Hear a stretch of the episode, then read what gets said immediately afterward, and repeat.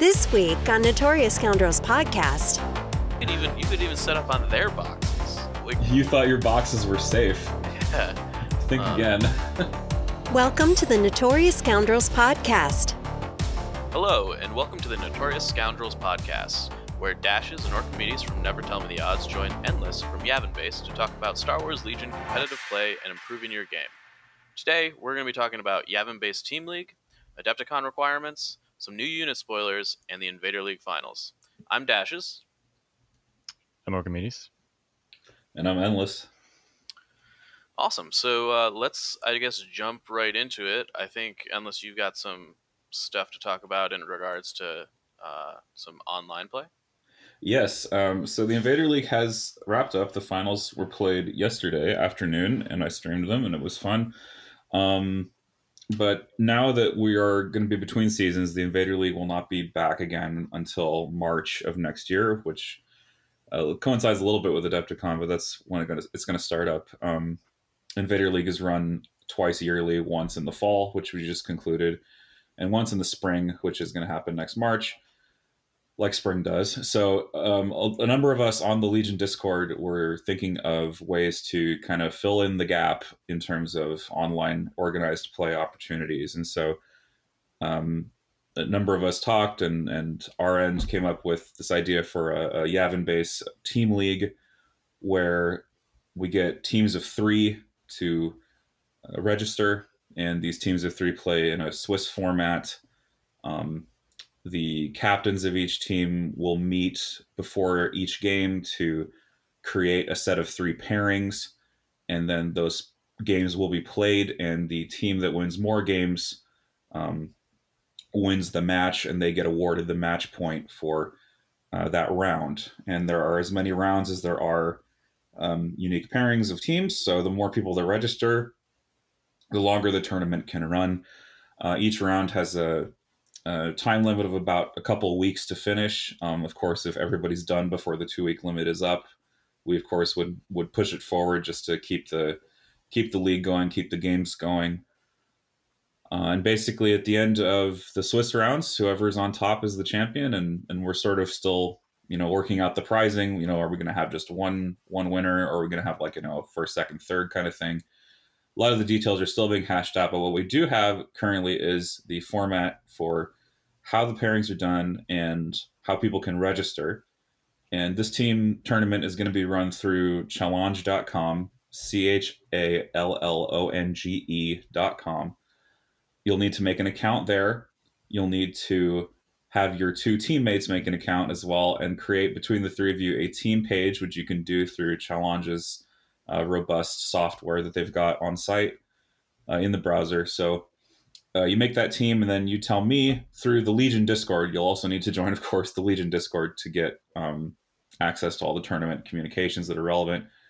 Tell me what your team name is, who's on it, and then I can add you to the list. And we're going to try to get that off the ground within the next couple of weeks here. Um, so we're just hoping for everybody to come register, and uh, we're thinking it's going to be fun. We're going to stream a few games here and there just to you know get some more notoriety, and you know if we have a fun and unique match that's going to occur, um, you know it'll it'll just be fun for everybody. So we're going to post, um, or I'm going to post a a blog post on the Yavin Base uh, blog, which is going to you know dive into greater detail about um, you know other league processes, other specific rules. But I just wanted to give a little you know four or five minute blurb about what's happening with this. And uh, as far as we know for maps, um, you know we're just going to use all of the maps that are currently inside the mod, and we're not going to be too um, I'm not going to get too crazy about you know only use these maps and only do these things, but uh, we just want to we just want people sorry gosh we just want people to come have fun. And that's the ultimate goal.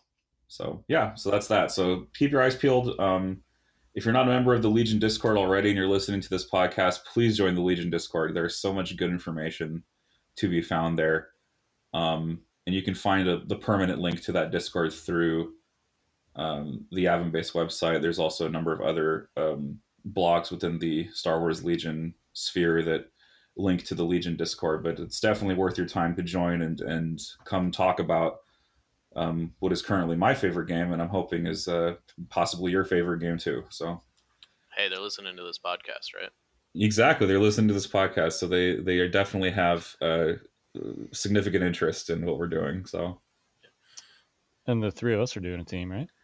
Yeah, we're going to be a part of it. You can so you get a chance to play against us if you like. Um, of course, all of these things are done on Tabletop Simulator, which I need to mention. There's no offline component of this team league. It's completely online because uh, that way we get access to the, the largest player base possible.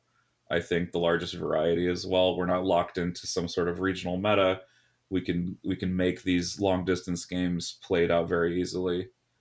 And uh, I know that at least one team from the UK is going to be coming, uh, the infamous Star Wars Legion Command. You know, with Ellis and Nikki Myland. I think they're going to find another person to play with too, so they'll round out their team of three. But I know they're they're involved, and we've got a number of other people who've uh, you know sort of talked about getting involved as well. So I just want to build some a little bit of hype around that before we get this whole thing off the ground. So if if it's interesting to you, make a team. Uh, let me know. Um, endless on the Discord hashtag five zero five five is my my identifier thing or whatever you call it on the end of my name when you at me on the Discord. So everybody PM him as often as possible. Yeah, yeah. I no, I love reading. So send me messages. There. Ask him what ask him what he's wearing. You know. Yep. I'm actually really excited about this. Team formats tend to be the most fun formats in competitive. Like I guess competitive but not competitive play. Like you know, this is more for fun, I guess, than like personal aspiration, right? Um, but it, it just like team formats are fun because you get to play and compete with your buddies as opposed to just like all of the weight being on your shoulders, you know. Yeah, exactly. Like you don't have to you don't have to put all the pressure on yourself and it's also just a way to experiment with things that you might not necessarily take to a solo tournament and uh, you know just adds another level of strategy because the ultimately the captains the way the pairing system kind of works a little bit just go into that is that the captains pick an army you know maybe you have like a generalist kind of army that you use as your first pick hard for your opponent to pick against so the captains pick an army and then they pick an army to face the army their opponent picked and then the last two armies which are secret until the very end are the uh, final pairing so there's a little bit of strategy involved there um, you know, wh- who who do you want to hold in reserve to be the secret the secret um, you know pairing? So there's a lot of you know you can read more about it on the article that's going to come out. So, um, but yeah, there's a lot of a lot of uh, cool strategy involved in team leagues. Wouldn't get in the solo arena, and you know it's just a different a different take on you know what could otherwise become stale and boring. So yeah, different formats are always good. Um, so cool. Uh, so I think we are also going to talk about Adepticon. Um, so registration went up, and uh, I think I registered. I think Orc you registered too, right? Yep, I'm in. Cool. So um, some, I guess, new requirements came out for this. Uh, I guess they're not new if you've been to Adepticon before. I've never gone before, so this is a little bit new to me. Though it's similar to some requirements uh, I've seen before. So uh, all the models that you have have to be, uh, I guess, painted to a three color minimum, which is a pretty standard tabletop uh, deal. And they also have to be uh, what you see is what you get. So they have to be the exact models um, that come out of the box, and they have to like not be modified in any way. Uh, so there's that. I mean, I don't I don't think that affects a ton of people unless you've already converted your stuff. Um, I haven't seen a lot of converted stuff in competitive play, so I don't know how big of an issue that would be. And often too, I mean, we'll see how it comes out with Adepticon, but for stuff like you know other games where conversions are more common than in Legion, it's sort of like a just get a TO permission situation, and if if your model is sufficiently similar and recognizable, then they'll usually let you use it for what you want to use it as. But you know, it's always a good practice, especially in a game like Legion, uh, where although people do conversions, I don't think it's quite as popular, and the models are also not as convertible. Um, you know, if, if you're gonna like, if you plan on playing competitively, just just paint your stuff out of the box, or you know, if you want to make a conversion, get two copies of something just in case. Bring your converted model, and then also bring your stock out of the box model, just in case um, you know for some reason you can't use it. Yeah, I think it's going to be really interesting to see over the next year or so what ends up kind of happening with conversions generally because it's it's not like a space marine where you take it out of the box and there's 20 pieces and everybody's space marines are like a little bit different so you know their heads look in one way and the arms are you know slightly different like everybody's rebel trooper squads are exactly the same um, so I, that dynamic to it is going to be interesting to see how organized play deals with people trying to be creative. I, I hope that conversions are just like, as long as they're clearly not gaming the system, will be cool. Uh, we'll see that. I don't know though. Yeah, and I don't want to speak obviously for the Adepticon judges, but for other other miniatures games that I've done like 40k, usually you know it's a look at this model. If it's clear what it is and it's roughly the right size, and it's clear that you're not trying to alter it, you know, to be gamey, then they'll usually just allow it.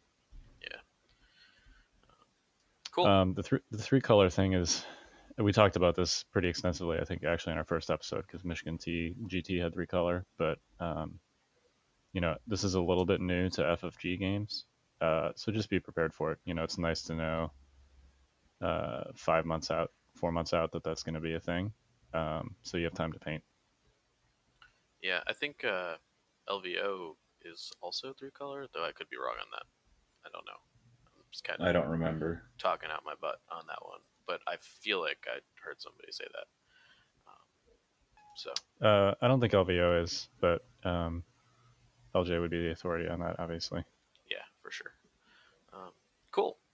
So we talked about Yavin based Team League, and we talked about Adepticon. Uh, I think, I think an article came out this morning that a lot of people are interested in. You mean that fake that fake uh, drop that wasn't actually fake?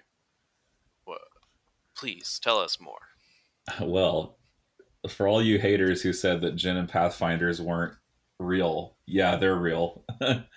and um, FFG dropped a article about that this morning, I believe, and it uh, talks about Jyn Erso Commander expansion and Pathfinders, a new Special Forces unit for the Rebel Alliance, which is amazing. But now we have three Special Forces units competing for those coveted Special Forces slots, of which for the Rebels there are only three because we don't have a Palpatine to make it four yet. Hopefully, we get something like that later on with new expansions down the road.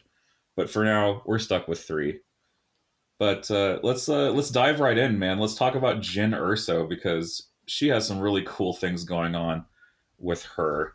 Um, so she is a commander. Uh, the article looks like it says she's 130 points. I'm just talking about the the sort of fuzzy image that we've been given uh, to work with.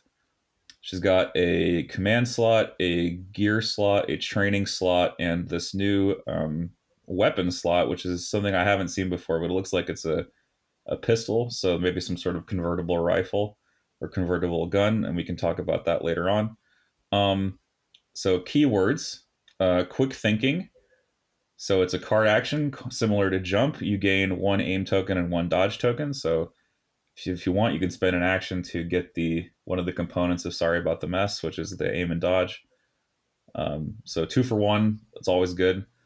Uh, Danger Sense 4, which is a really cool mechanic now. You may choose not to remove your suppression tokens. So I'm presuming that means when you rally, you may choose not to remove them. Um, and then while defending against a ranged attack, you roll one extra defense die for each suppression token you have, adding up to four extra dice. So Jyn has a courage value of three, which means she needs six suppression to lose an action.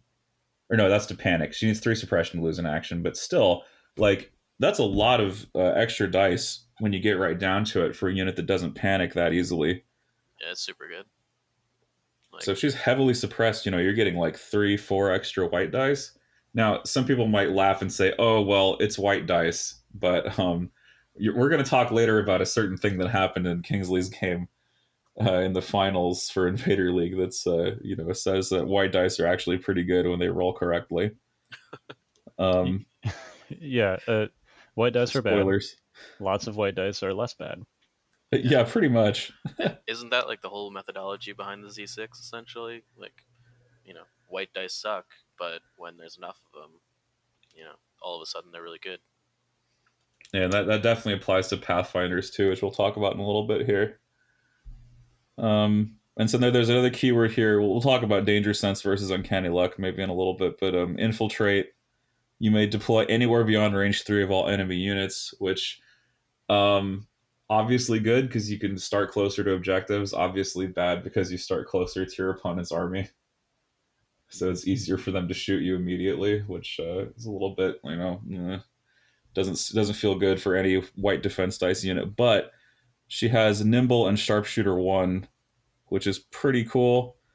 Uh, sharpshooter always good, nimble incredibly good on on um, all units. And interestingly enough, Jyn has uh, suppressive in her weapon bar, which is kind of interesting to me. Now, does that mean that all of her attacks are suppressive, or does that just mean the melee here, her collapsible tonfa with four red dice, or sorry, four um black dice? Gosh, not four red. Four red would be ridiculous. Four black is pretty good. Um, Um, is this is this the first unit that we've had with only one uh, weapon profile at the bottom of the card? no, I think Palpatine. Palpatine had only has only one weapon, but he uses it in melee and in range. But this is the only like single weapon profile. I think. I think you're right about that. I, I just um, I don't have Palpatine up in front of me, but if it's if it's looks the same as Palpatine, I would assume that suppressive just applies to the melee attack. Yeah, I'm hoping because uh, if it's all suppressive, well, I mean, suppressive in melee is pretty cool though, all things considered. Yeah, I mean she's got that. I mean the model is really good. I'm not sure I like Oh. the baton, um, but she does have this really cool baton, and clearly that's Baton- you know what's Sorry, it's a, going it's on. a it's a batonfa. is that is that what it's called? Batonfa. It's it's a tonfa. Oh. Yeah, I don't know. I, I- whatever. It doesn't matter what it's called. It's a baton. Yeah, It's, a, night. It's a object. nightstick. yeah, there you go. Um, yeah. It, it looks like a melee weapon that gives your opponent suppression tokens when you hit him with it, which is cool. Exactly. Uh, six health, kind of common to Rebel Heroes. Three courage, so she's uh, got Luke's courage value, which is pretty nice. Surge crit, surge defense, and uh, two speed. Yeah, so pretty awesome. Good, uh, a good baseline unit, and uh, she also has a to go along with this pistol slot. Um, she's got this pistol thing. Let's see, A one hundred pistol config. Oh, interesting. So maybe there's something else here. Um, range one to two, two red dice and a white die. Pretty nice. Uh, Pierce one while attacking, cancel out to one result. And then a new keyword, reconfigure. Uh, I think that says when you recover, you may flip this card. Hmm. Oh, so so I guess I, I think this goes. We'll talk about this with the Pathfinders, but I know I saw with the Pathfinders they have um, uh, weapons that can be reconfigured, and so that's a new mechanic they're introducing with these two expansions: is weapons that can be reconfigured by flipping over, which I think is pretty cool. And of course, I'm salivating because I want to know what the other configuration is. Darn it, Yeah, the it'll be, pistol's good by itself, but man, I want to know what the other one is too. it'll be interesting to see what that ends up being and like how that i- impacts things. Yeah, for I mean, like, sure. Like you said, regardless of what that is, uh, two two reds and a white with Pierce one and Sharpshooter one. That's that's pretty good. Definitely. surge, I mean, surge crit. Can it's not it's not a Leia gun because it doesn't have sharpshooter two, but that extra crit chance is pretty good, pretty sweet. um is there a points value on that card like that you can see? I don't have the. I think it says zero. It, some Really? people said it was eight, and I think it says zero. Interesting. And I think that makes sense because they wanted to. They don't want to penalize you for, you know, pay, you don't want to penalize you by paying for a ranged weapon. Um, you know, on a character that's obviously got one in her sculpt. I mean, she can take this. Like, like it wouldn't make sense, right? I'm running around with a sculpt that has a ranged weapon, but I can't use it because I didn't pay eight points for it. That seems a little funky. I think she'd also be the only character in the game without a ranged weapon. That would also be would the be case. Yeah, I wouldn't want that either. That would feel a little weird. Except Vader, unless you put saber throw on him. Okay. Yes. Oh, that is I- true. Yeah, of, Vader. Of all the people that should say that, it shouldn't have been me, but it was. I just like I've never run him without saber throw, so it doesn't feel like that, you know. Yeah, it doesn't Yep. feel like he has no ranged weapon, right? Because he does, Yeah. in a sense. Um, but, but- you have to pay points for it. Yeah, I mean, Vader. The How card terrible just is be- Vader? The, the Vader card should just be 210 points and have saber throw stable to it. It's just well, there you go. you know. that, that would make a little bit more sense, wouldn't it? Yeah. I don't know. Um, I will say I think that her keywords are very synergistic. Like quick, quick thinking with nimble is like really great action economy. um, I Yeah, like know. stupid good. yeah, you know, and don't even get me started on infiltrate. Like, I, so based on how this reads, like, it looks like you can just set up on top of like the middle box and recover, right? Yeah, you you could do that if you wanted to. Like just adjacent to it, touching it. That's true. You know? Giving it giving it a nice massage before the game even starts. I mean, you, you could even you could even set up on their boxes. Yeah, you could. That's so gross. like, That's pretty gross. like, you, like- like, You thought your boxes were safe. yeah. Think Uh, again. I uh, th- yeah, I don't know. The infiltrate keyword on here seems just like crazy bonkers good. I love the idea of like this sort of thing on a. Well, how would that work with disarray? Because you have to deploy a unit in the other the other box. But I mean, it doesn't really matter. I guess it could turn anything into disarray because you can just like put Jyn and uh, I think the Pathfinders have infiltrate as well. So you could put Jyn and the Pathfinders together, you know, far afield and use them, you know, as as like a flanking force, and then have your main army, you know, with Leia and a bunch of you know Z sixes or whatever as your main your main force. Yeah, it seems like depending on your terrain setup and your objective, there's a lot of really interesting things you could do with this, and it, it kind of forces you like, uh, it it forces you to make your opponent to make decisions as they're deploying, um, you know, about trying to hedge you out of important areas. Also, I think that oh, can you can you read what the infiltrate keyword text was again? Yeah, let me reread it. So infiltrate. Uh, you may deploy. Sorry, I went away from the card. I have to go back to the card. Okay, so infiltrate. You may deploy anywhere beyond range three of all enemy units. Okay, so based on that, it sounds to me like you're probably incentivized to to to bid if you're taking infiltrate because if you're the first person putting a unit down,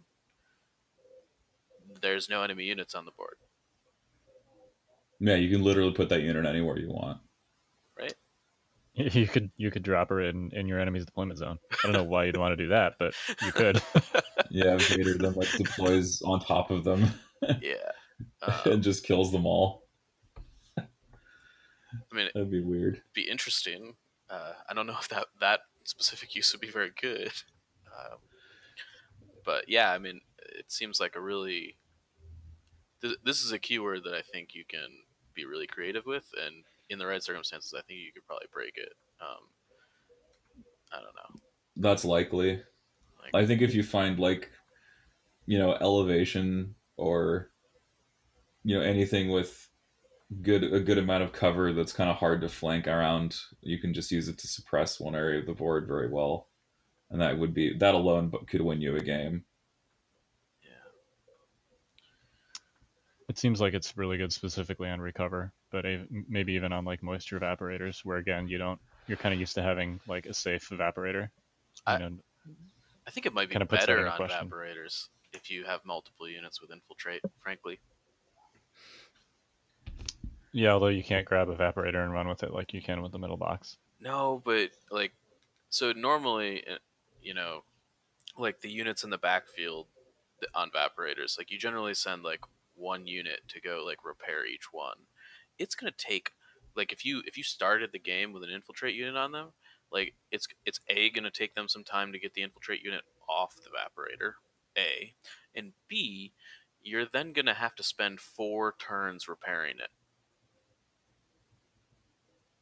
Yeah, that's that's pretty significant, especially like if your infiltrate unit is Jyn in this case. She looks pretty tough, so Yeah. It's not like you're just going to be able to send your four man rebel trooper squad over there to to babysit that evaporator because she can probably just pretty easily wipe them out. Yeah, she would just beat them down. Um, I don't know. It's it's interesting. Like I don't know how good that's going to be, uh, like long term. But if if you can make it so that they can't repair or sabotage their set of evaporators in totality, you've kind of won the game at that point. Yeah, because yours are going to be still relatively safe if they don't, you know, also have some unit that does this. Right. Assuming that there's it's not like an infiltrate mirror or something. Um, Well, I, I'm going to speculate that Death Troopers may have something similar, but I, again, I, I have no idea. I'm just speculating that Krennic and Death Troopers might be able to do something similar, but I, I have no clue. do do we actually Um, know that they're going to be the next release? Like, Uh, well, according to according to some on the internet, if you finagle with the URL on FFG's website, you can you can make the the article title come up. I don't know if the bug's been fixed yet, but that's how people kind of sussed it out. gotcha. Plus, you know, Krennic is on the art of one of Jyn's cards, so I think for a lot of folks, the, the art from Frag Grenades and now this art with Krennic on it have kind of sealed the deal for them that Krennic and Death Troopers are the next thing. Gotcha. Gotcha. Uh, but but again, no idea what's in, contained in those boxes, and and we'll all spend the next four or five months salivating over what's in there. So Which one is uh which one is Krennic on? um, it's one of these new command upgrades in Jyn's box. I can't read the thing. Oh, is he the It's only the- one that? It's the only one there. It's uh Sort of looks like he might be the one behind the the pistol. S- STR something. I don't know Okay. When when something may something may remove something. I don't know. Um, I so I do feel like the infiltrate keyword, like if if you're playing rebels, I think I think you have to take at least if if you're not taking Jyn, I think you have to take one squad of Pathfinders. I I feel like it is almost obligatory. It's yeah, I feel for- like that's the same. It, it Just for dis- disruption. not even for disruption, just like it's it's it turns recover the supplies into key positions. It- you could probably run Jyn Pathfinders into Commando Snipers. Yeah. That would probably be nice. it, it turns recover the supplies into key positions and it turns evaporators into something that's not a stalemate i, I don't know I, I think in and those are two objectives that are very rarely cut i think Yeah, they're prone to stalemates too, like you mentioned. you know um so i don't know i, I just i think i think that the keyword is good enough that if you're playing rebels you probably need a really good reason not to play a pathfinder unit or Jyn. You know, um, I don't know. Well, what are the? I guess we, we should talk about the Pathfinders soon here because of the the obvious thing to compare them to is the Rebel Commandos we already know about. Sure. But before we leave Jyn, we didn't talk about her one command card that was spoiled. So let's let's talk about Rebellious, which is this uh, command card here. It's a one pip command card. Jyn Erso only. She gains charge. Sweet. And then it says once per round, but uh, clearly it means the round that this card is played. When an enemy unit at a range 1 to 2 and in line of sight of Jyn Erso activates, before it performs its rally step, Jyn Erso may gain one suppression token to either perform an attack against that unit or to perform a free move action. So that seems extremely good knowing that her weapons are suppressive because before the rally step you can tack another suppression on. Which- Yeah, that, I didn't even think about that. I yeah, that's that's interesting. Um, And you can you can tie them up in melee. Yeah, I mean, Yep. this this card effectively reads: Jyn Erso gains charge. She gains like a modified standby ability that is triggered off an activation as opposed to an action. Yeah, and if you're running Jyn aggressively, you know, your opponent's gonna it's gonna activate something near her. There's no question that she's gonna be able to get this done. I, I mean, I think she's generally probably inclined to be a lot closer to to things just because she's got the infiltrate keyword. You know, notably, like if you've got the infiltrate keyword, you like sit on the box and you like pick it up and then move away. Anything that tries to like chase you down, Jyn can just like perform a free move action away from them, and then move twice again on her a- a- activation, so she can just like run away with the box and recover the supplies. Yeah, that's that's pretty good. Yeah, so I mean, it's it's just it's just great. I just love the fact that it occurs before their rally step. Yeah. So like your opponent says, "I'm going to activate this unit," and you're like, "Okay, well, Jyn's going to charge you because rebellious," which is pretty nice. But of course, you know, you again, just like standby, you're handing over control to your opponent a little bit. Uh, are you though? Because like, this, you when you know when you play rebellious, I think that you're going to be able to use it, and you're probably going to have something mapped out in your head, like like how you want it to work already. I would imagine. That's fair. right? Whereas with standby, you kind of you you generally have to set it up in such a fashion, unless you you're like really really tricky or got a little lucky or your opponent lets you do it. Like you take a standby and it's really easy to shoot the standby off. Um, Yeah, in this case, it's not really a token that can be stripped. It's going to happen no matter what. right, and Uh, when you, I think standby gets a lot better when you know you're going to be able to use it. For sure. And it's the com- you know it's in the command phase, so this is almost like a zero pip. You know, say you're like in melee with something, That's and you really true. want to kill that something. You know, you play this. It's a one pip. Suppose they also play a one pip and they win the roll off. Yeah, and then Yeah. they try to activate that unit, and Jyn just goes anyway Right. and kills it. And, and, right, and then and then potentially goes again because it doesn't use up her turn. and she doesn't it even gets have two to. attacks. She doesn't even have to attack the thing that activated. Um, does she? I don't think so because I think it says that unit. It does, but so this would be my interpretation of the card, right? So once per round, when enemy unit, blah blah blah blah blah. It, Jyn Erso may gain one suppression token to either perform an attack against that unit or to perform a free move action. She has charge, Oh, that's true. So she can Yes. move and charge something else. right? Right? Like I think that's what yeah. that says. That is what that says. So you can Huh. either you can either range that unit or you can charge a different unit. I like that. Yeah, I mean, I, Lot, lots of janky possibilities with a card like this. for sure. Um, Crazy amount. All right, that's awesome. So Pathfinders, huh? Let's talk about these these dudes. So Pathfinders are the companion to Erso's expansion. They're a special forces unit. Um, looks like they're 60 points base, so that's pretty much in line with the Rebel Commandos that are already the special forces type. Um, they come with a heavy weapon trooper slot, a training slot, comm slot, gear, a pistol slot like Jyn has, and a grenade slots. They've got six potential upgrade slots, which is a lot. So they're very uh, customizable, very configurable. Um, Danger Sense 3, so they have a slightly weaker version of Jyn's ability with Danger Sense, which we've already mentioned. They have Infiltrate, which lets you deploy anywhere uh, beyond range 3 of all enemy units. And then a new keyword, Dauntless. After you rally, if you are suppressed but not panicked, you may gain one suppression token to perform a free move action. Uh, that's awesome on a unit with two courage that really wants to keep its actions. Yeah, I I wish every unit had Dauntless, pretty much. I mean, I, I suppose you could say that about any keyword, but this, if I got to pick any keyword to give to all of my units, I think it would be this one. This is incredible. I think I'd probably go with Indomitable from Wookiees. Um, but this is almost this looks almost as good. Really? I don't know. I, I think I would rather have this one. It's it seems especially good on these guys because of Danger Sense. you Yeah, know, it, it combos you- really well. you- right, like you want suppression tokens because they make you tougher. So Yeah.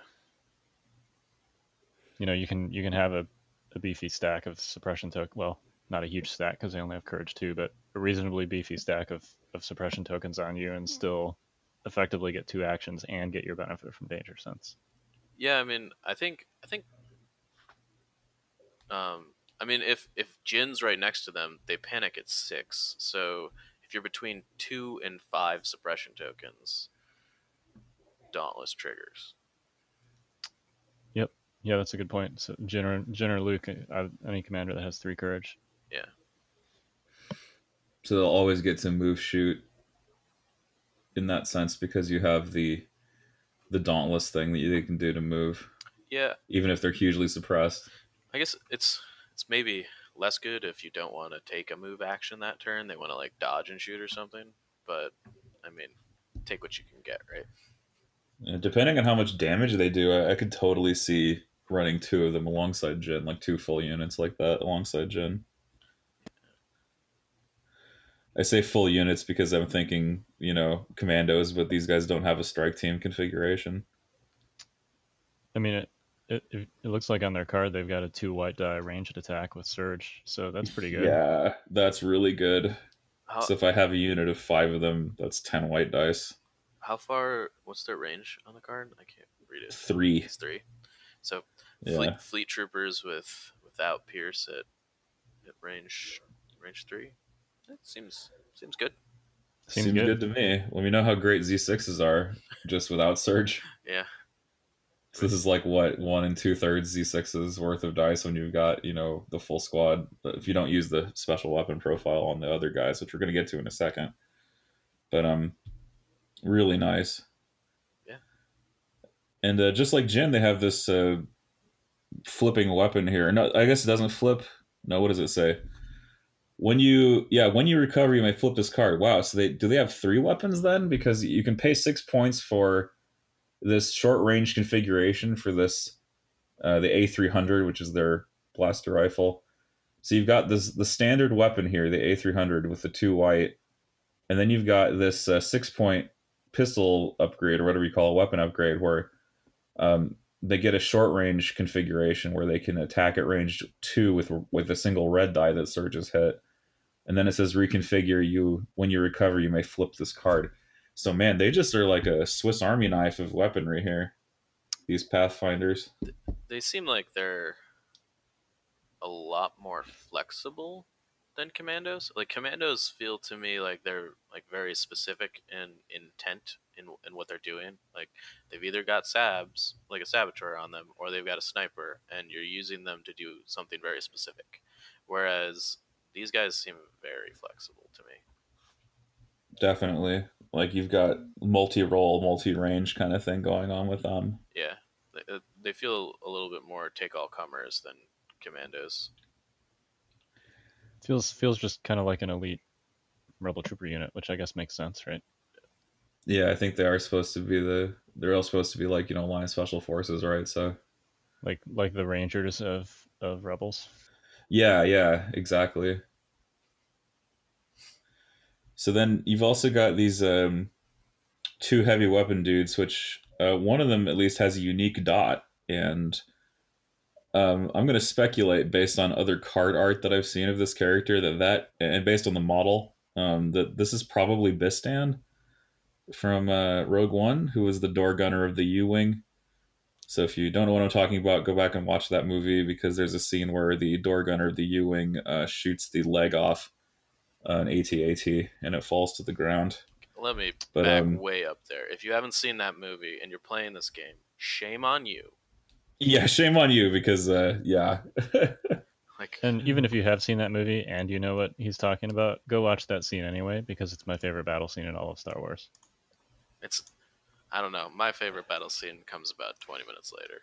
It's not really a battle scene. It's more like a massacre. But yeah, more like a massacre. well, I, I consider I consider Vader murdering the fleet troopers part of that whole sequence. oh, all right, all right. Yeah, fair enough. for fair sure. enough. Like the last like the last like 30 minutes of Rogue One are amazing. Yeah. I mean the whole movie's amazing, but the last 30 minutes are especially amazing. For sure. I, it's my favorite Star Wars movie, hands down. Like, no questions asked. So interestingly enough, we don't we don't yet know the dice pools of these two uh, heavy weapon dudes. Uh, one of them, who I think is Bistan, um, but they both have range four, which is kind of cool. So I wonder if that suggests that the short range config gun could be flipped to a long range config gun, and maybe that would synergize. I have no idea. That would be kind of. that's my. I'm desperately hoping that's the case though, because that would be incredibly cool to just have a range four unit at all. If- as rebels because we haven't had anything like the DLT forever. So If that's how that works, I feel like they'd really be like a, a like literal Swiss Army knife. If they had like a range two gun, range three gun, and range four gun, like as a squad, that seems yeah, I would be, I would be pretty stoked if that was if that if that was true. Again, that's just my speculation, but um, I'd be stoked if that was the case. So one of them has impact one and ion one, similar to the MPL fifty seven grenade launcher from the normal Rebel Trooper unit, but the other one is pretty cool because it has. Uh, I think it has Inspire because it says you gain something, and that looks like the Inspire text from the officer pack. And then um, it has the word leader, which makes it the unit leader, which is kind of cool.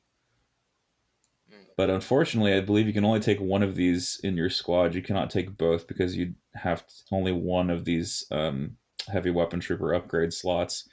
So this kind of begs the question: like, should I just take two and run both? Um, that's probably going to be a common configuration. yeah. I mean, I think they're similar to the commandos in that they only get the the one the one edition, right? Yeah, exactly. Oh, you mean take two separate units? Yeah, two separate units where I run one of the commanders in one and one of the other commanders in the other. Is the idea. So two two five man Pathfinder units. Gotcha.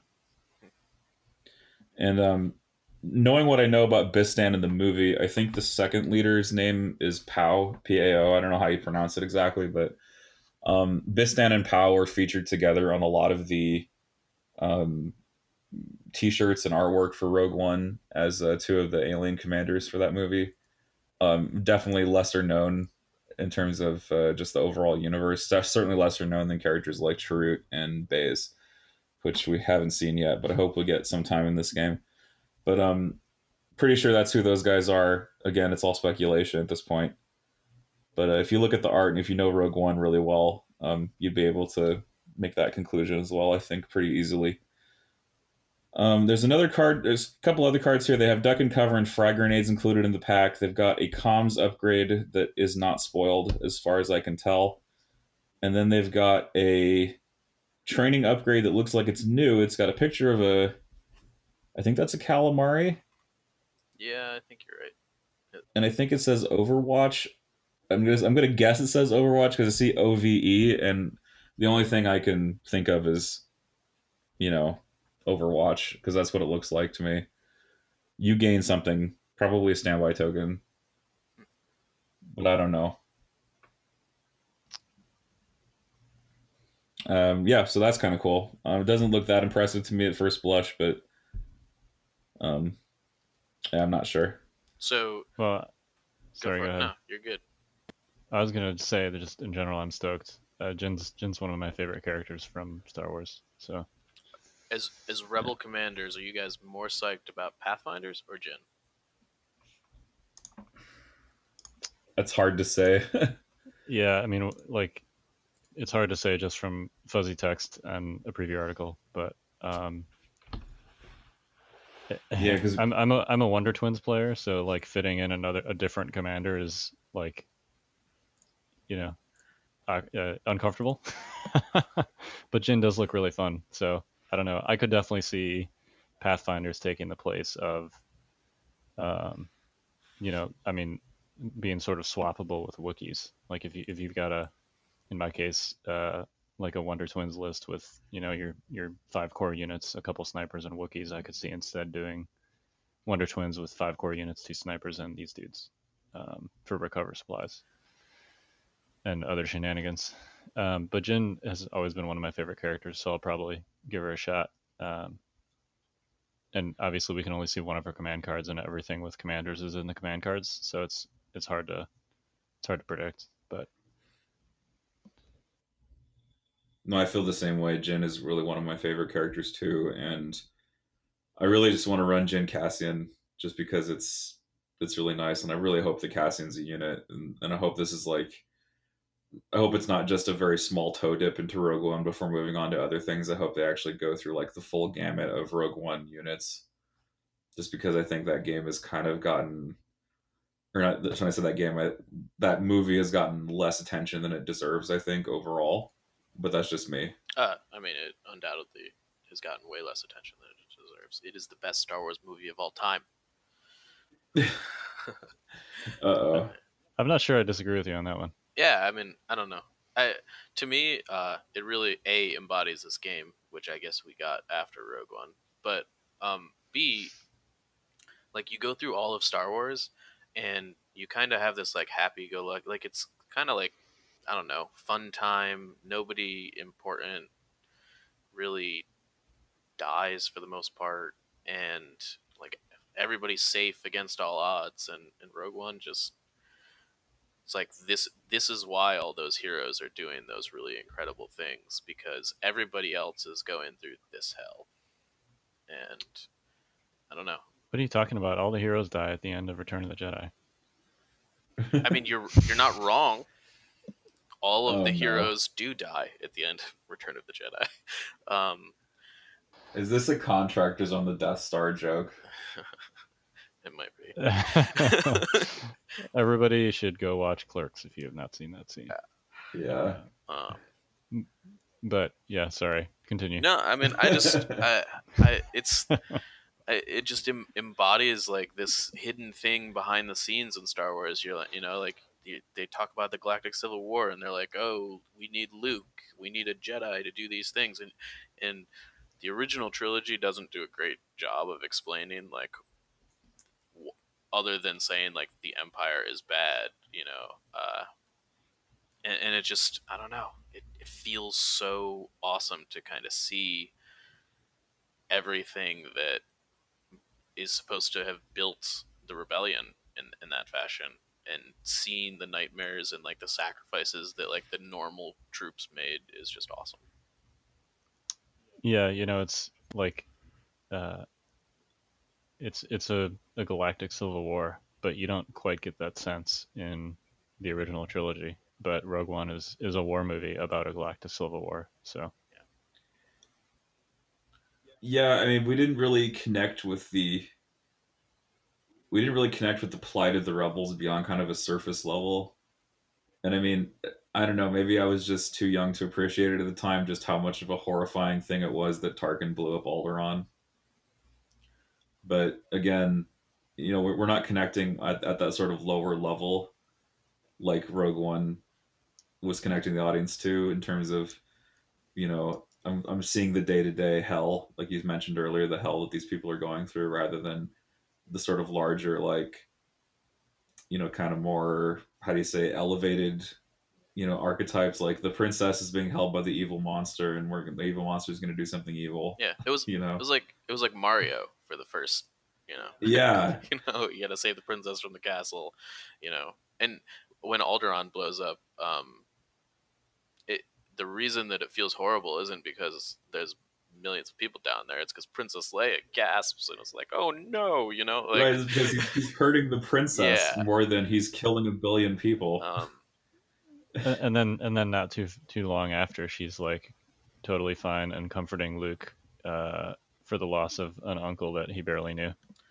yeah, who who questionably she had probably a much more a larger reason to have a connection with him than Luke did frankly.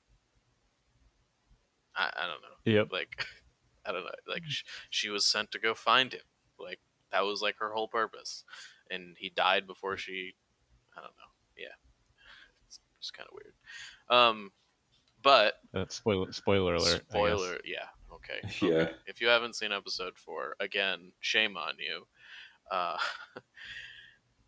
but I think that uh, do we do we have anything else to hit on Rebel Pathfinders and Jyn? I I don't think we do. Okay. I think we've covered all the bases. I'm sure we've forgotten something that I'm sure people will tell us we forgot later on. The only, I guess, the thing I'd like to close on uh, on this is that uh, the previews for these models look amazing. Yes. like like they look they're a dramatic increase in quality over the last couple releases, and I am super excited to see them kind of continue to to get a little bit more creative and like into it with these poses and facial expressions and and everything. I don't know. Uh, Yeah, these are the first ones I've seen where I'm like actually excited about painting these. Um, not to like diss the previous models too much, and I, I think I'm spoiled by GW probably, but these are the first ones where I'm like actually like, wow, these look fantastic. I want to paint these. yeah, like the the the like alien that's like yelling with it with the gun. Uh, it, it's like right out of the movie, and it just looks really cool. Um, it's like a very iconic pose, and they they nailed it. I love it. They really did. Okay, cool. So um, I guess let's move on to uh, Invader League. I think finished up last night. Yes. Yeah, and it was Garn Garnana Nana. I, I don't know if Yeah. that's too many N's, but Gar- It is, Oh. but go okay. Well, you know, uh, versus Kingsley, um, and I think you casted that last night. And if I caught the part of it I did, I think Orc was kind of co-casting it for a little while there too. Yeah, I had or- Orca came in later to uh, bail me out a little bit. I think I may have sounded a tiny bit bored in the middle. but that's my own darn fault. It's just because um, it it was key positions. So I, I want to kind of hit something that you just mentioned there. It was a long game. Sure was. It was. a long game, and uh, I don't know. Uh, do, do you think that Invader should have like time limit on matches, like like I, normal I competitive do play should? going forward. Going forward, I think that it should there should be some sort of time limit. I think the three hour limit should be enforced.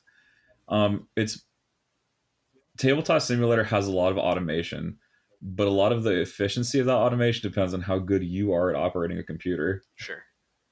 I I There are some things. Sorry, go Yep. ahead. Uh, there are some things too that are like more difficult with tabletop simulator, like especially placing models in specific locations, like when there's different elevation levels and stuff, can be really fiddly. Hitboxes especially can get kind of crazy. yeah. It, and also just just because you know there's no like range ruler. You have to you have to kind of hit the range button.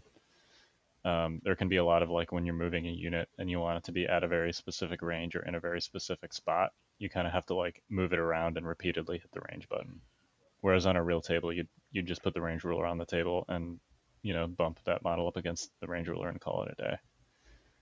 Um, so there is some stuff like that but yeah there's a lot of automation too that also can make it faster yeah. I mean, I think my average game on Tabletop Simulator is probably a little longer than in person, but not by too terribly much. I think maybe twenty to thirty minutes. Yeah. Likewise, I have the same the same thing. It depends on how speedy the players are at positioning things, and again, it has to come down to your mouse mouse accuracy a little bit. Um, you know, because you're trying to get the right cohesion, and you're trying to drop models incorrectly, and you're trying to do these like minute adjustments because you know you want to do them you want to do those adjustments but the way that tts works is that the model has to kind of go in the air and then you have to move it over slightly and drop it back and then oh it's not right pick it up move it in the air drop it back again you know Yeah. just that that adds time every time you have to do that especially with um you know certain situations that you know are theoretically possible but hard to actually create in terms of cohesion Yeah. you know it's like i know that i can get all three of these models to see you but i have to like really finagle it Yeah, and, and kind of getting down to the the level where you're, you know, uh, when you're playing in in real life, you can just kind of like, you know, bend down and look at what the model's seeing. It it can be kind of wonky in tabletop simulator sometimes to do that. it it can be Um, but so, you know, it was still a very long match it was a very long match. I don't want to dwell on that too too long. I just kind of wanted to mention it. Um, so you guys casted it. What did you think? Did you? I mean, it was clearly. I think it was long march, key positions, rapid reinforcements.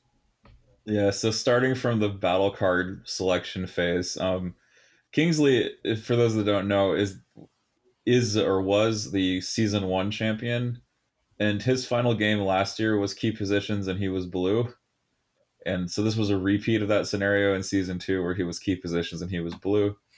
Um, so the the cards drop. the both players see that key positions is in, is in the last slot, and so you know Kingsley starts to eliminate towards it, and Garn kind of goes to look at the board and tries to figure out, okay, well how how can I force KP towards the middle to keep him from just laying back and waiting for me to walk into you know the meat grinder, and eventually they kind of decided that actually long march precluded enough of the board to make things possible for red to win that they settled on Long March and then Rapid Reinforcements, which we'll get into a little bit later. But uh, Garn, of course, being the Imperial player, had brought at least one unit of snowtroopers, and so he was thinking, uh, okay, well, I'll rapid reinforce these snowtroopers forward and try to create another another angle uh, to attack Kingsley from, so I can, you know, influence, you know, how his forces move and, you know, create an opportunity for me to snag that second objective point. Um, can can we talk about his key position placement? Um, to kind of, I guess, kick it off because I thought it was really interesting, and I actually thought it was a really great um, way to approach key positions as red. Um, so, it, I believe, um, correct me if I'm wrong here on this, guys. Uh, Kingsley um, picked two like barricade esque things that were over on his side of the board. And what Garn did was he placed his key position very close to Kingsley's. Uh, yeah, they kind of formed like a triangle near the middle of the table. Yeah, and so I thought that was very interesting in that uh, it uh, what it allowed Garn to do was to not hold any units back. He could just drive forward with his entire army and it kind of clicked in my head that that actually might be way better than holding like because the game's going to be decided by who kind of wins that that kind of that push right so there's no sense in leaving a unit that could be pushing back on an objective if you're going to be able to if if you win the push you're going to take it anyway yeah, I do think, and um, Garn actually mentioned this in his post game interview. I think bounty changes that calculus a little bit. That's fair.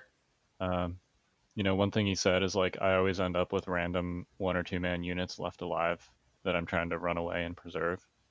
Um, and on on the Jedha map, which is the map they played, there's there's this rather large like line of sight blocking wall, uh, sort of down one side of the map.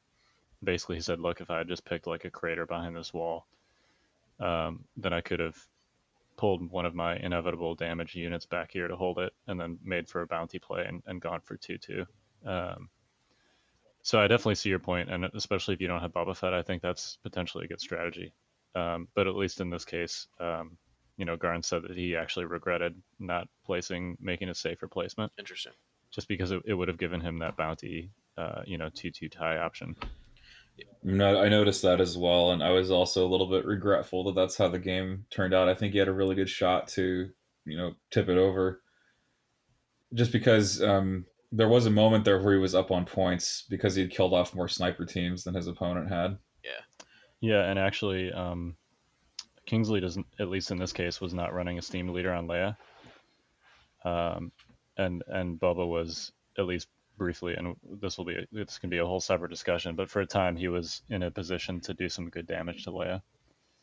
Um, so I think maybe with a safer KP uh, placement, um, he would have potentially been able to collect that bounty and then just kind of withdraw back behind that wall. But of course, it's possible too that if if uh, you know Garn had put that KP behind that wall, um, maybe Kingsley would have been a little more cagey with Leia being being aware of that two two tie possibility. So that that's definitely possible. He definitely decided at turn zero, whether it was intentional or not, that he was going to have to win that main fight as opposed to try and force a stalemate with bounty.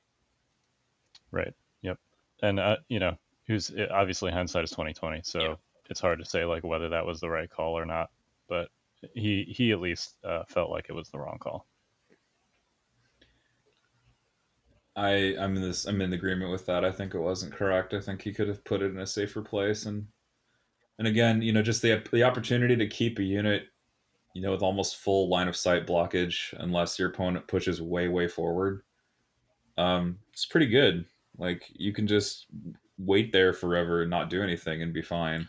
Yeah, There's no pressure on you at that point. I'm I'm sort of taking the the stance that I'm not sure the red player can afford to be down a unit when they're they're pushing in KP just because they're they're already at such a disadvantage. I don't think you want to put yourself at another, you know, seventy point disadvantage from the outset to to kind of hold a unit back.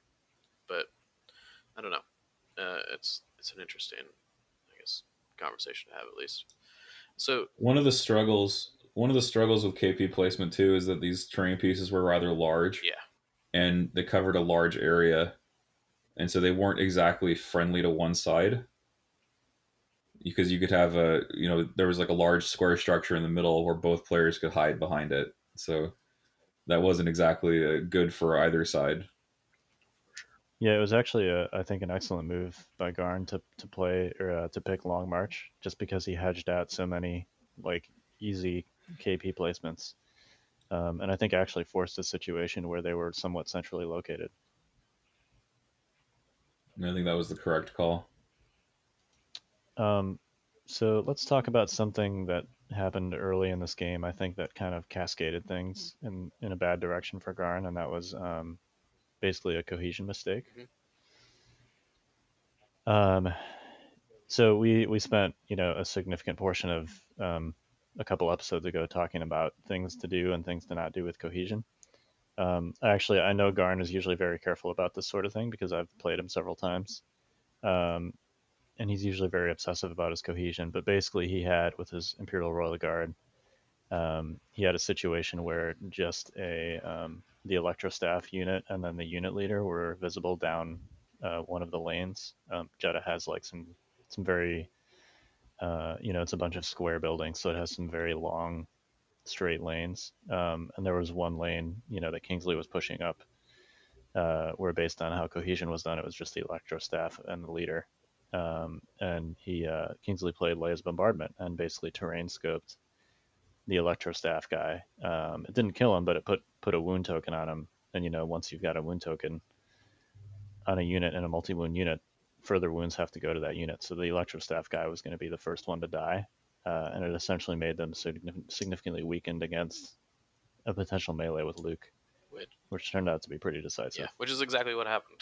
um, uh, yeah, I mean, I, there was some some other issues there with. I think he waited a couple activations to to charge into Luke with the Royal Guard on the turn that they and expose them to more fire, but I think they kind of he might have gotten out of that um, scot free. Yeah, and there was some there was some weird dice too, like um, you know, so basically on on what turned out to be ultimately I think the swing point in the game. Um, Kingsley made what I thought at the time was a pretty aggressive move with Luke. Um, Garn had a six-man stormtrooper squad uh, with an officer, so a big, heavy-hitting, expensive squad, um, and IRG right next to each other.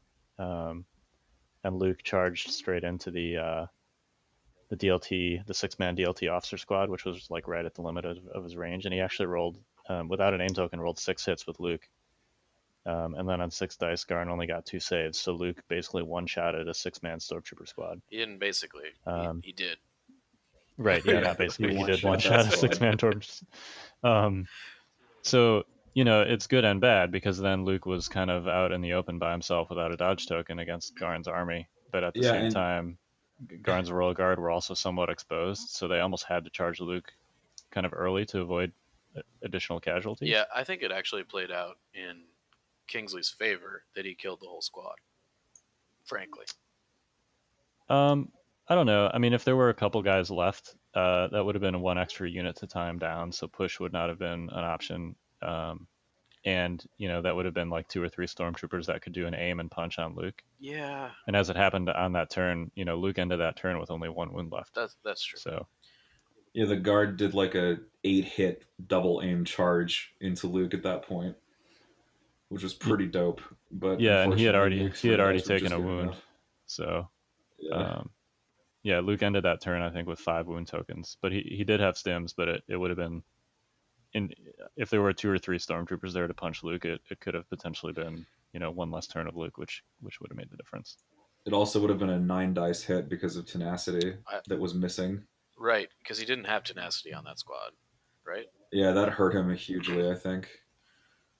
Yeah, I uh, I agree. I, I think he said afterwards he didn't regret not taking tenacity, but you know it's four points. Like I think if you're going to use guard um, or Wookiees, uh, I feel like it's mandatory. I- you know, obviously there's differing opinions, but there are situations like that, even if it only happens once a game, where you really are going to want that extra red dice. I just red dice are so consistent, you know. Uh, I don't know. I, I think even if you're taking like a, a three man squad of guard, you probably want tenacity. It's just it's good. It's really good. Yep. Um, so Kingsley made that, uh, you know, what I thought was at the time a reckless play with Luke that turned out pretty well.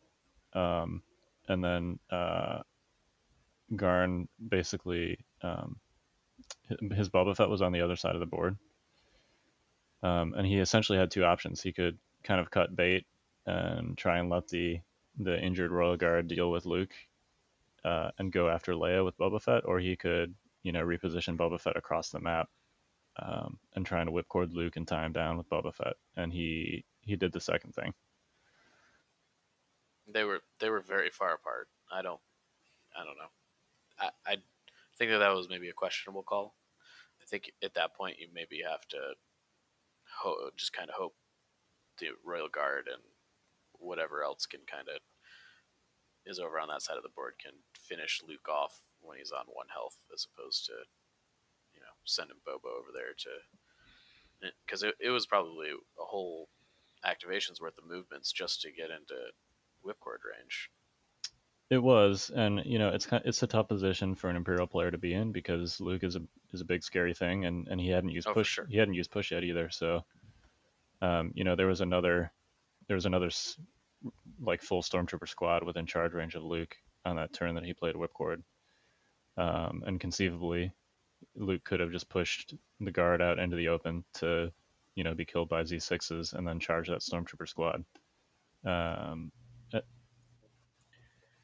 In- Right. so it, pushed turned out to be even worse in that scenario, right? Because because because he played whipcord, Boba went over there um, to a spot where he he thought was safe. He whipcorded Luke, um, but of course whipcord is range one, and if Boba's in range one of Luke, then Luke is within a range one of Boba. So he he tripped force push. He um he pushed Boba Fett out into the middle in the open, uh, and the rest of his army just annihilated Boba Fett. so Yeah, it was kind of crazy the the dice difference between the two. And I know you were not supposed to talk about dice because the situation wouldn't have happened if he hadn't made the decision he made.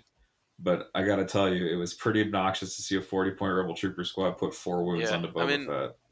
Sometimes Pretty obnoxious. free up space marine saves are just not.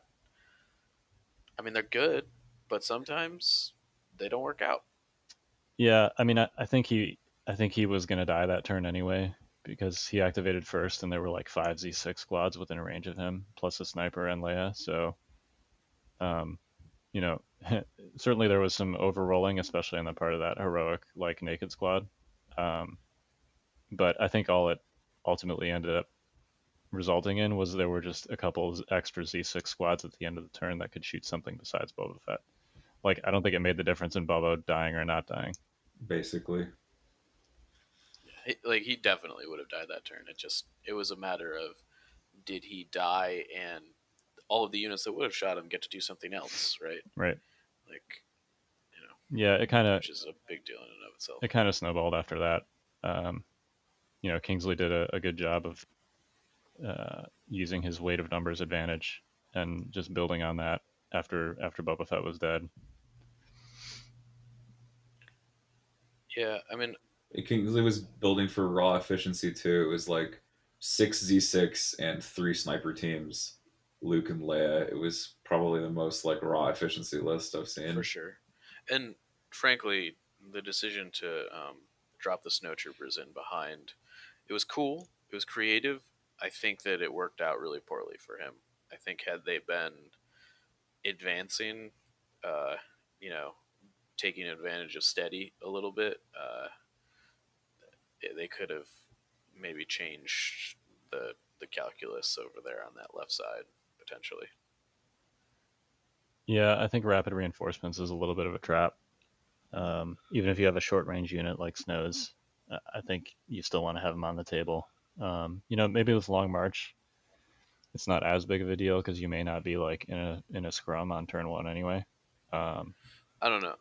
As someone who plays Snows a lot, just getting attack actions for free is like, I don't know, like, just do it. Put a suppression token down at minimum. Sometimes you're gonna roll a crit. Like, you're if you've got a six man um, stormtrooper squad and or a snowtrooper squad and they move and steady, it's better than a Z6. Yeah, they're they're certainly good, and I think obviously again hindsight is twenty twenty, but I, am sure he would have rather had them on the table fighting from turn one. Um, I think he said afterward he was trying to do like a little bit of a, a pincher, you know, flanking situation where um, you know putting the the Z6 troopers in an awkward spot where they could either run into Garn's army or run backwards towards the snow troopers. Um, sure. But hammer and anvil only works if you have an anvil, uh, and I think I think based on how things went, you know, Kingsley killed Boba Fett and then just kind of pushed up through Garn's army, which melted. Um, yeah. So he could run away from the snowtroopers by basically just pushing on on what was a ultimately, um, you know, insufficient uh, force by Garn. So. hammer and anvil doesn't work if somebody else's hammer smashed your anvil. Yeah, that's a, that's a more accurate way to put it. Yeah, no, for sure. Yeah, there's even a moment there too where you know again Garn had an opening and then Variance denied him that opening. Oh my gosh, that that roll was ridiculous. He, yeah, so there was a moment there where Garn had like full hits off his own stormtroopers into the full Z6 squad of Kingsley just in the open, just dead to rights. You're like, okay, well surely this surely this will inflict many casualties. No, he saved all but yeah, one. He, he got he got six hits, uh, and you know six white die T-shirt saves, and Kingsley saved five of them. Yeah, so whatever, man. Like sometimes you make the you, you make the good choice, you have the opportunity, but the dice just say no. But that's that's it. That's you know that's a dice game. It's a bad yep. beat. That's yeah, all. Sometimes sometimes that happens. Um, and so cool. I just wanted to say one yeah. more thing. Uh, yeah. When, when, you play someone like Kingsley, who themselves makes very few mistakes, um, you know, in a high level pl- game like this, one mistake makes the difference, and I think that's basically what happened. You know, it was that cohesion error. I think that kind of cascaded for Garn. Yeah, it was a very small mistake that ended up costing him dearly. Right, and that's that's what happens at these levels of play. You know, you've got the at least from the season Invader League, you've got the top Imperial player and the top Rebel player facing off against each other, and the first person to blink is usually the one that's going to lose. So, but congrats to awesome. congrats to Kingsley. I guess we got to give him a different title now yeah. on Discord. I think it's I think it's already happened. I think it says season two Invader League champion already. Okay. I, I and I sound not happy about that because I wanted to see you dethroned. If you're listening, I wanted to see it but apparently. Yeah, no, no, nothing personal, man. I wanted to see Garn win just because I wanted Boba Fett to win, but whatever. I just, I think it's, you know, we don't, we don't need a Tiger Woods yet, you know. We, well, he's got like two, two know. more championships, you know, at least before he gets to Tiger Woods yeah. territory. All right. What I mean, True.